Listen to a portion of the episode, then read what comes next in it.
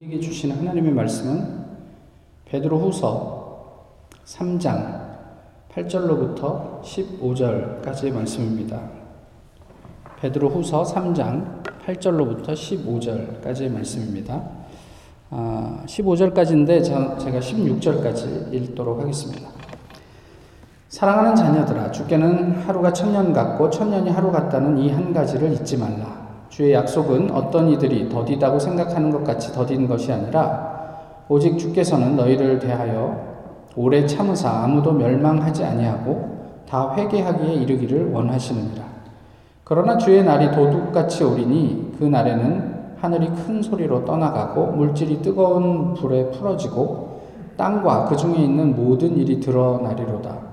이 모든 것이 이렇게 풀어지리니 너희가 어떠한 사람이 되어야 마땅하냐? 거룩한 행실과 경건함으로 하나님의 날이 임하기를 바라보고 간절히 사모하라. 그날에 하늘이 불에 타서 풀어지고 물질이 뜨거운 불에 녹아지려니와 우리는 그의 약속대로 의가 있는 곳인 새 하늘과 새 땅을 바라보도다.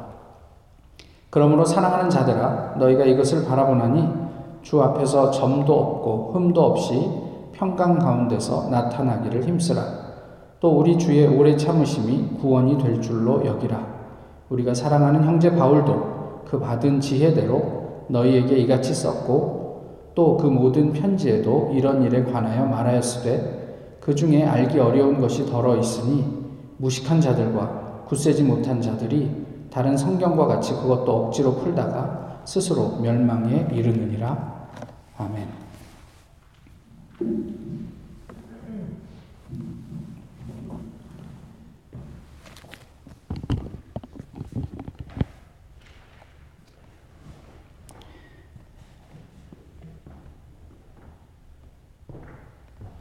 지난 주간에 어, 한 지인과 전화 통화를 했습니다.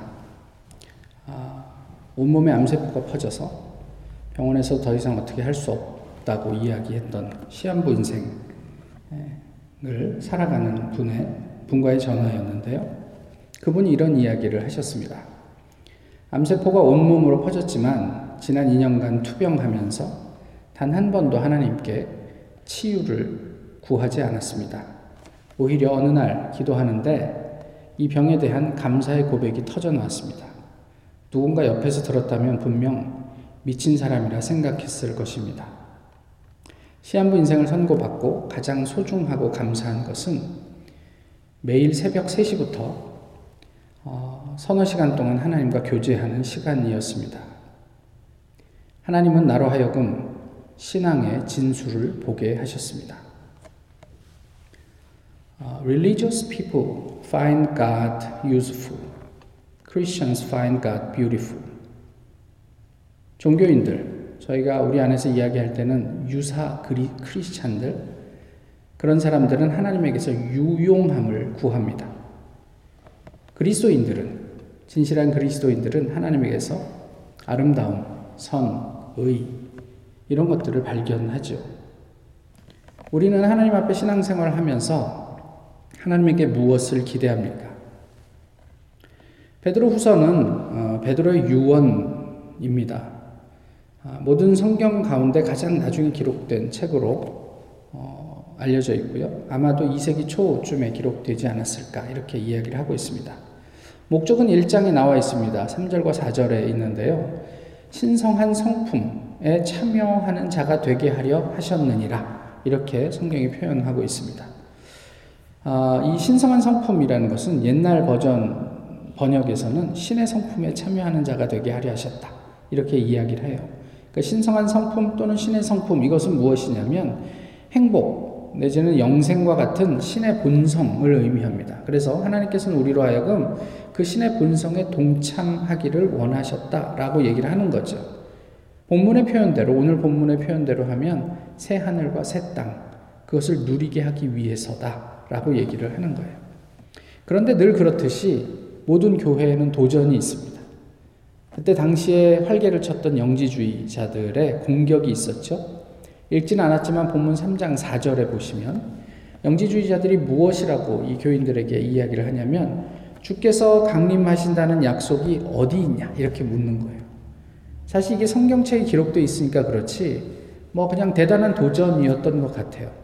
그러니까 주께서 강림하신다며 이제 곧 재림하신다며 그런데 도대체 그 약속은 어디 간 거야? 지금 시간이 얼마나 지났는데 아직도 주님은 오지 않는 거지? 이런 이야기들을 이제 사람들이 하고 있는 거죠. 그도 그럴 것이 2세기 초의 상황이라고 한다면 예수님께서 승천하신 다음에 100년이 훌쩍 넘은 시간이에요. 내가 이제 곧 올 것이다. 저희가 데살로니가서에서 확인했던 것처럼 어, 이제 진짜 우리가 죽기 전에 예수 그리스도의 재림을 보게 될 것이다라는 기대는 이제 더 이상 하기 어려운 상황이 되어 버렸어요. 그러니까 사람들이 계속 교회를 향해서 그런 이야기들을 하고 있었던 거죠. 그런데 이에 대한 답이 이제 베드로의 답이 오늘 본문인 것이죠. 예수 그리스도의 재림과 구원에 대한 베드로의 기본적인 입장은 1장 16절에서 18절에 나와 있습니다. 무슨 이야기냐면 내가 지금 예수 그리스도의 재림과 그런 구원에 관한 이야기들을 하는 것은 어떤 그, 그, 그 이론에서 추론한 내용이 아니다. 내가 직접 경험한 내용을 가지고 너희들에게 말, 말하고 있는 것이다. 말하게 될 것이다. 이런 이야기인 거죠. 무슨 어떤 예를 들어서 그가 이제 이런 얘기를 하냐면 변화산의 예를 들어서 이런 이야기를 합니다. 그러니까 내가 변화산에 있을 때 그 천국을 경험했다. 그러니까 이 천국은 실제 하는 일이다. 라는 이야기들을 하게 되는 것이죠.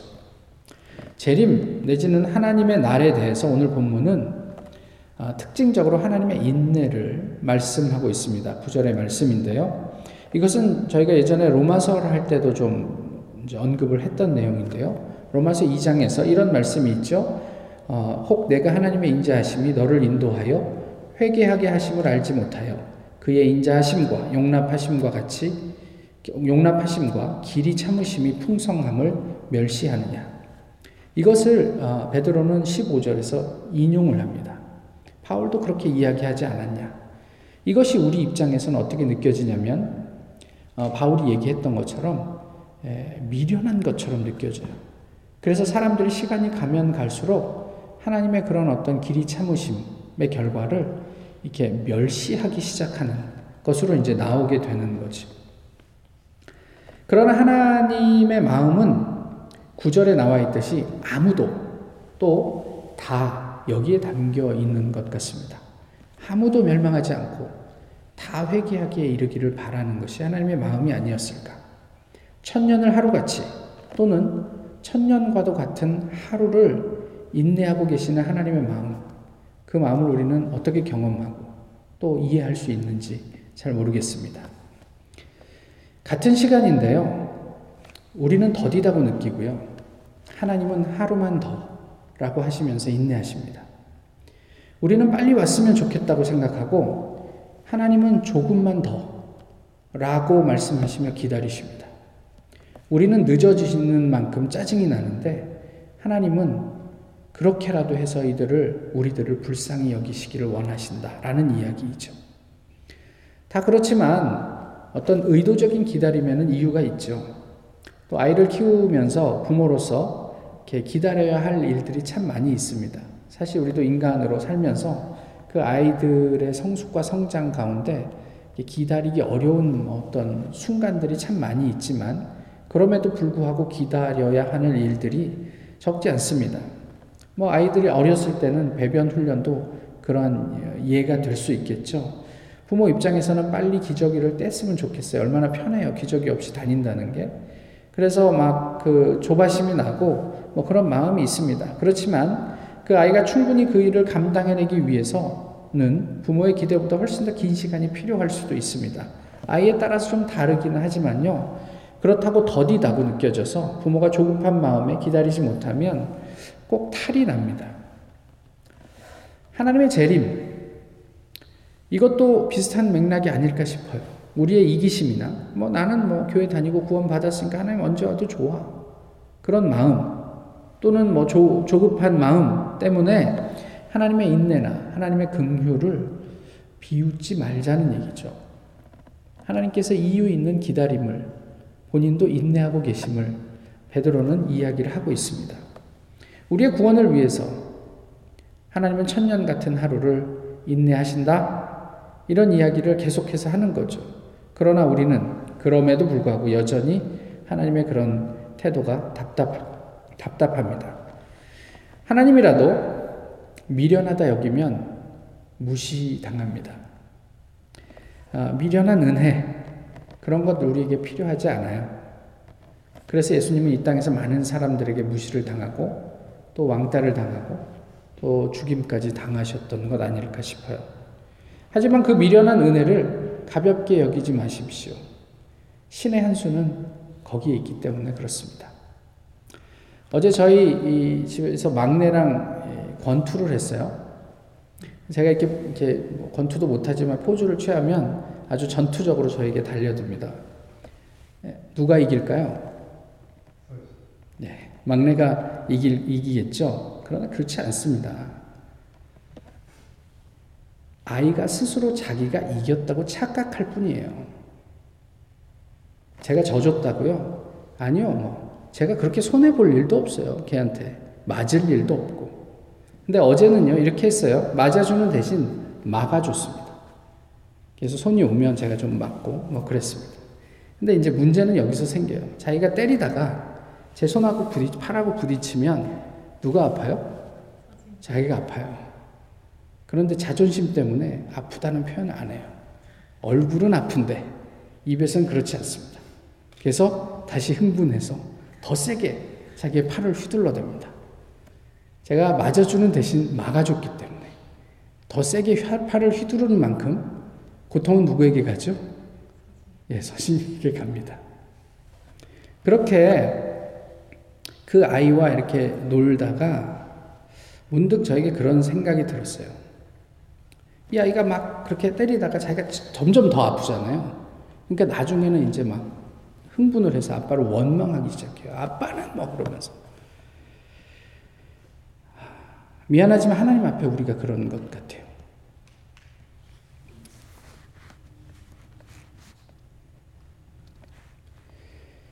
사람이 하나님 앞에서 까불다가 깨갱 하는 날이 반드시 옵니다. 마치 세상을 좌지우지하고 통제하는 것처럼 자랑하지만 그런 인간이 더 이상 아무도 아무런 힘도 쓸 수 없는 그런 순간이 오죠. 사실 우리는 코로나를 통해서 그런 순간들을 이미 경험했습니다.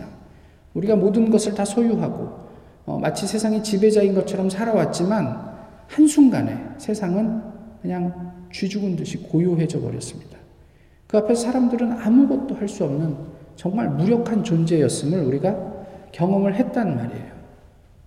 더 이상 아무 힘도 쓸 수 없는 그 순간이 온단 말이에요. 성경의 마지막에 계시록 22장에서 이런 말씀이 기록되어 있습니다. 이 두루마리의 예언의 말씀을 인봉하지 말라.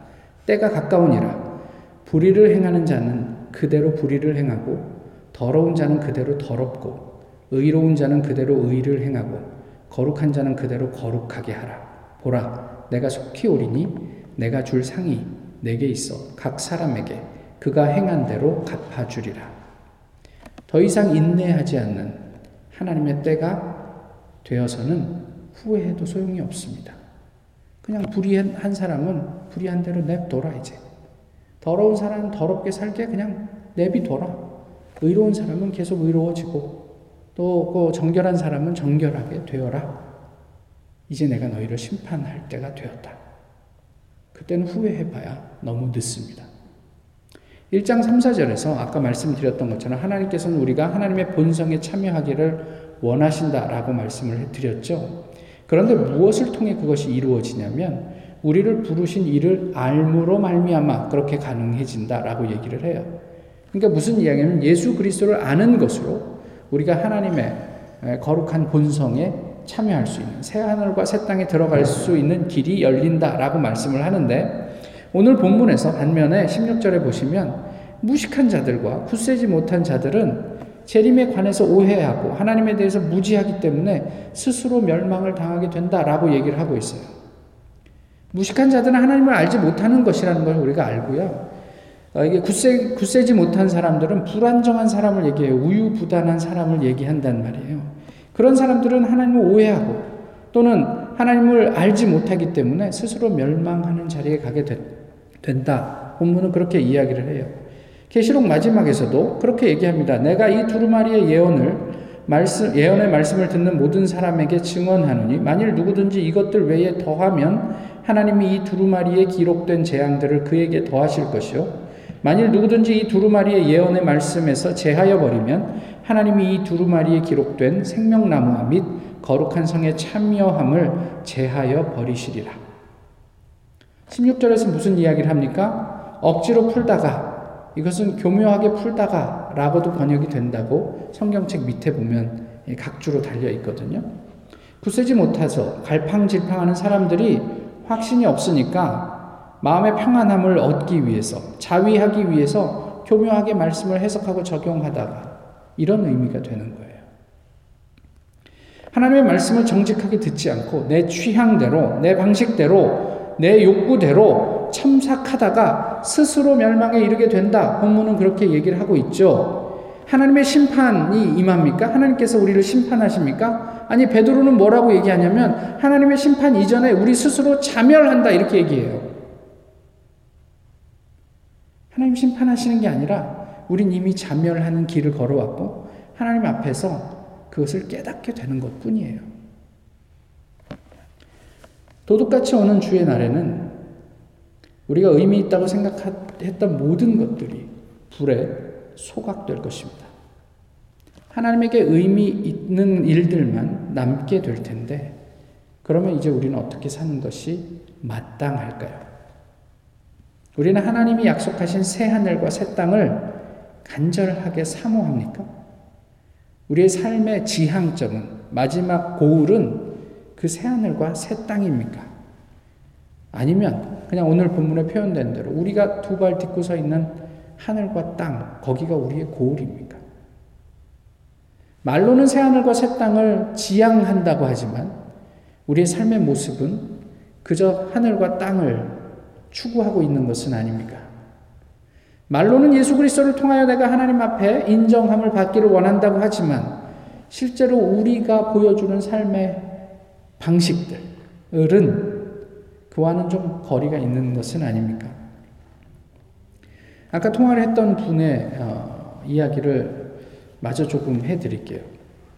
병원에서 지난 8월에 It's invisible 이랍니다. 온몸에 퍼져 있던 뼈까지 다 전이가 됐던 암세포들이 invisible이래요. 닥터가. 지난주에도 다시 검사를 했는데 그 온몸에 퍼져 있던 암세포들이 여전히 보이지 않는답니다. 그런데 나에게 기적은 암세포가 없어진 것이 아니라 그간 매일의 새벽 시간 하나님을 만날 수 있는 것이었습니다. 더 이상 방법이 없기 때문에 실험 삼아 세 가지 항암제가 섞인 칵테일 항암제를 강력한 항암제를 맞았어요. 그래서 뭐 하루 종일 정신을 차릴 수 없는 너무 고통스러운 순간인데 그 새벽 시간에 하루도 빠지지 않고 하나님을 만날 수 있는 힘이 생겼다는 게 저에게는 기적이었습니다. 이렇게 얘기합니다. 그럼에도 이 시간만큼은 하나님을 누릴 수 있게 하신 것, 그것이 저에게는 가장 큰 기적이었습니다. 하나님께서 오래 참으실 때, 아직 우리에게 시간이 있을 때, 아직 우리가 통제할 수 있는 크로노스가 있을 때, 거룩한 행실과 경건함을 고민하십시오. 하나님을 모르는 자는 불의와 더러움에서 돌이키시고, 하나님을 아는 사람은 주 앞에서 점도 흠도 없이 심판을 통과해서 평강 가운데 나아갈 수 있도록 힘쓰시란 말이에요.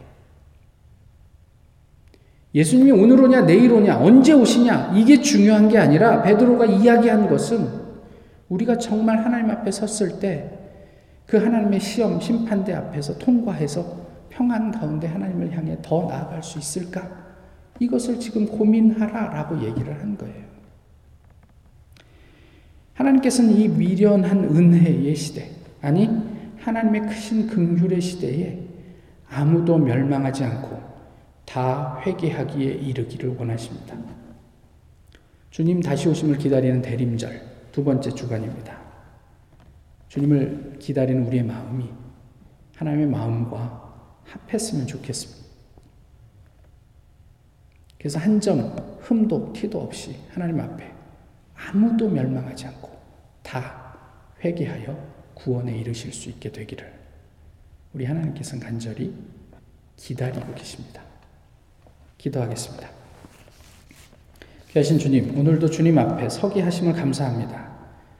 주님으로 말미암아 아니 주님을 알, 알므로 말미암아 우리가 하나님의 거룩함에 참여할 수 있는 특권을 가지게 되는데 아버지 하나님 우리의 삶을 돌아보며 저희가 하나님 앞에 정결한지 거룩한지 다시 한번 확인할 수 있게 되기를 소망합니다. 주님이 오실 시점이 궁금해지는 것이 아니라 나와 함께 하시는 하나님과 늘 교제하며 어, 우리의 일상이 하나님 앞에서 흠과 티 없이 정결하고 거룩해질 수 있도록 날마다 저희를 깨우치시고 인도해 주시옵소서. 예수 그리스도의 이름으로 기도하옵나이다. 아멘. 찬송가 501장 함께 부르시겠습니다.